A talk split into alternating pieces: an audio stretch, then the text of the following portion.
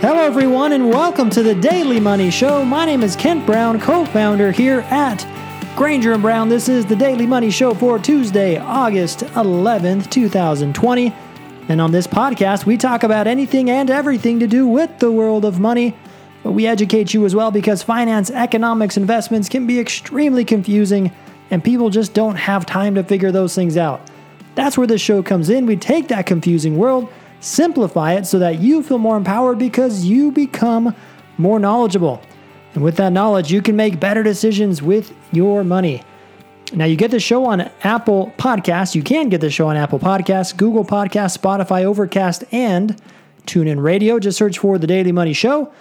You can follow us on Facebook, LinkedIn, and Twitter as well, where I post articles that I talk about on the show if you want to look those up as well. Make sure you like us and follow us if you would. So let's talk about today's episode Congress blaming each other, but no stimulus bill thus far. Also, delinquencies might soar in 2021, and corporate bankruptcies on track for a 10 year high. All right, let's jump into the markets real quick. The uh, S&P 500 finished the day at 33.33. was down 0.8% on the day.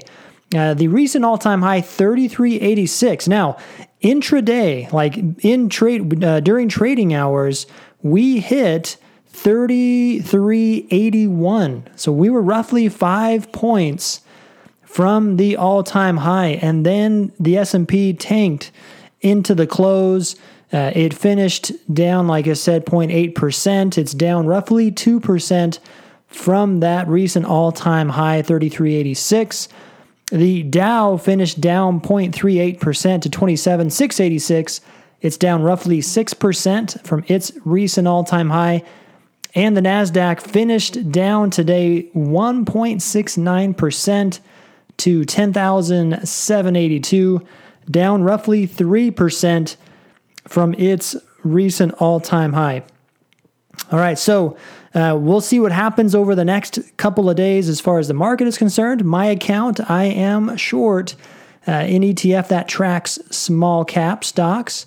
Uh, but let's jump into it for the day. Stimulus bill on hold. So over the weekend, we, uh, the president issued the executive orders including a continuation of unemployment payments. It comes out to like 400 bucks a month. Uh, now, negotiations, uh, the last time we had negotiations between the White House and Democratic leaders, that was on Friday, and that broke down. And it doesn't look like we have any progress as of today. But we've got this article from Politico.com titled Blame Game in high gear as COVID relief talks stall. So, this is from today. Uh, each side blaming the other for no progress, right? Republicans blaming Democrats, Democrats, uh, Democrats blaming Republicans. Uh, but we'll see if we get a stimulus bill as uh, anytime soon. Now, remember, uh, we talked about this a few episodes ago, based on, I think it was two episodes ago, uh, based on the letter from 100 CEOs regarding business, small business, as far as needing help. And if they don't get that help, you know, what could happen? They mentioned in the letter that by Labor Day, we could have big problems if actions weren't taken soon. Labor Day is September 7th. We're only what, a little under a month away from that kind of time frame that they gave uh, so the next three to four weeks, if they are correct, then the next three to four weeks are critical for small business. And what they need, what small business needs is liquidity, right? To weather this storm, this problem. Uh, and if private institutions like banks, if they're not lending or if they have tightened their standards, we talked about that as well recently, banks tightening standards for corporate and industrial loans, right?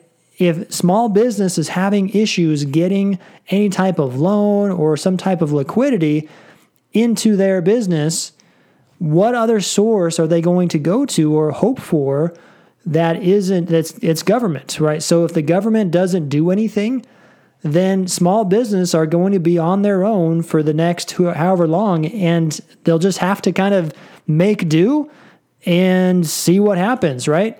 But if those CEOs are correct, then by September 11th, basically in the next month, uh, we could start to have or we could see some big problems. And if, if there is still no help going into the end of the year, uh, then we might have a big problem uh, as far as small business is concerned. And as you know, remember, roughly uh, 44% of GDP of our country's GDP, 40 almost half of GDP, it comes from small business. So if they fall off a cliff, right? What is that going to do to the economy and what's that going to do to the recovery as far as how long it's how much longer it could take to recover if a lot of small businesses permanently close down. So um, here's another thing that we've got going on. This is nationalmortgagenews.com. Uh, from today, serious delinquencies will soar in 2021 without more borrower aid. All right, here's a little bit from the article. If there is no further government support for Americans whose income has been impacted by the coronavirus, the seriously delinquent mortgage rate will quadruple. By the end of next year, CoreLogic predicted.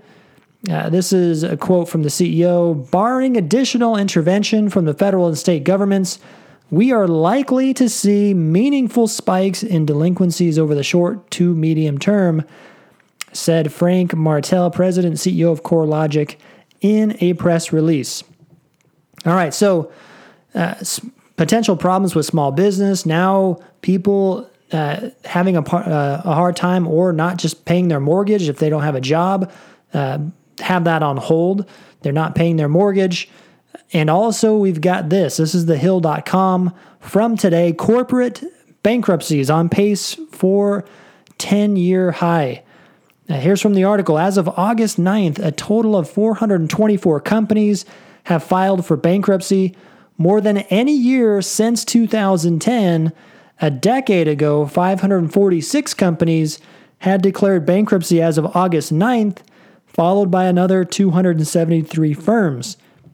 All right, so what uh, what they're saying is uh, in 2010 at this time or as of August 9th in 2010 546 had declared bankruptcy and then for the rest of the year an additional 273 filed for bankruptcy. So that's 2010, obviously right after the financial crisis.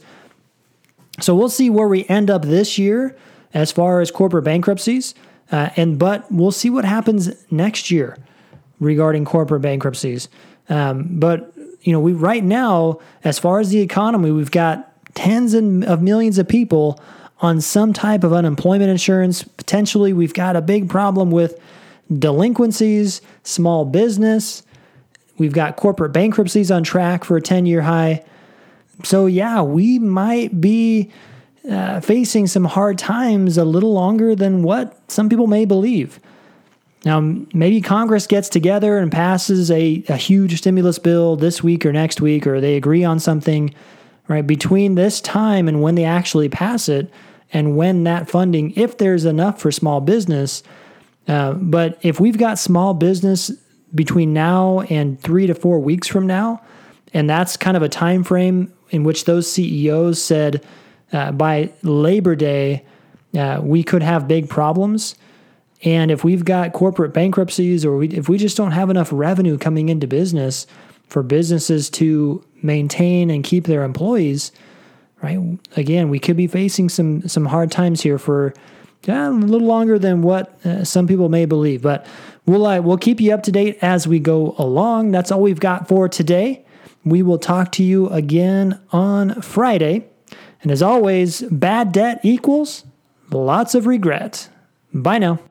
All information and materials discussed on this podcast are for educational purposes only. Opinions expressed on this podcast are based on information considered reliable, but Granger and Brown cannot guarantee the accuracy of the information, nor should it be relied upon. The host is an active trader who may be invested in securities or investments discussed on this program in which he may take long or short positions. Also, the host's trading may be short term in nature, and positions disclosed should not be taken as investment advice nor recommendation to buy or sell any securities or investments. The information discussed on this podcast should not be used as a recommendation to buy or sell any securities or investments or taken as investment advice. There could be real risk of loss by following any opinions or investment strategy discussed on this podcast, as prices regarding securities or investments may rise or fall dramatically depending on the market environment. Current or past performance is no guarantee of future results. Investments or securities discussed on this podcast may not be suitable for any individual's situation. Individuals should seek advice from a licensed investment professional or professionals regarding their own personal investment situation, time horizon, or needs. Returns and information in this podcast are estimates only and might not be exact. There are risks when investing in real estate, including liquidity risk, in which the sale of your real estate purchase could take a prolonged amount of time. Also, if you choose to sell your real estate purchase, you might have to sell it for less than what you originally paid. There are also risks and possible tax consequences associated with investing in real estate inside an IRA. Granger and Brown Investments is not a registered investment advisor or broker dealer. Granger and Brown Investments is not an accounting firm and does not give tax advice regarding any security or any real estate transaction.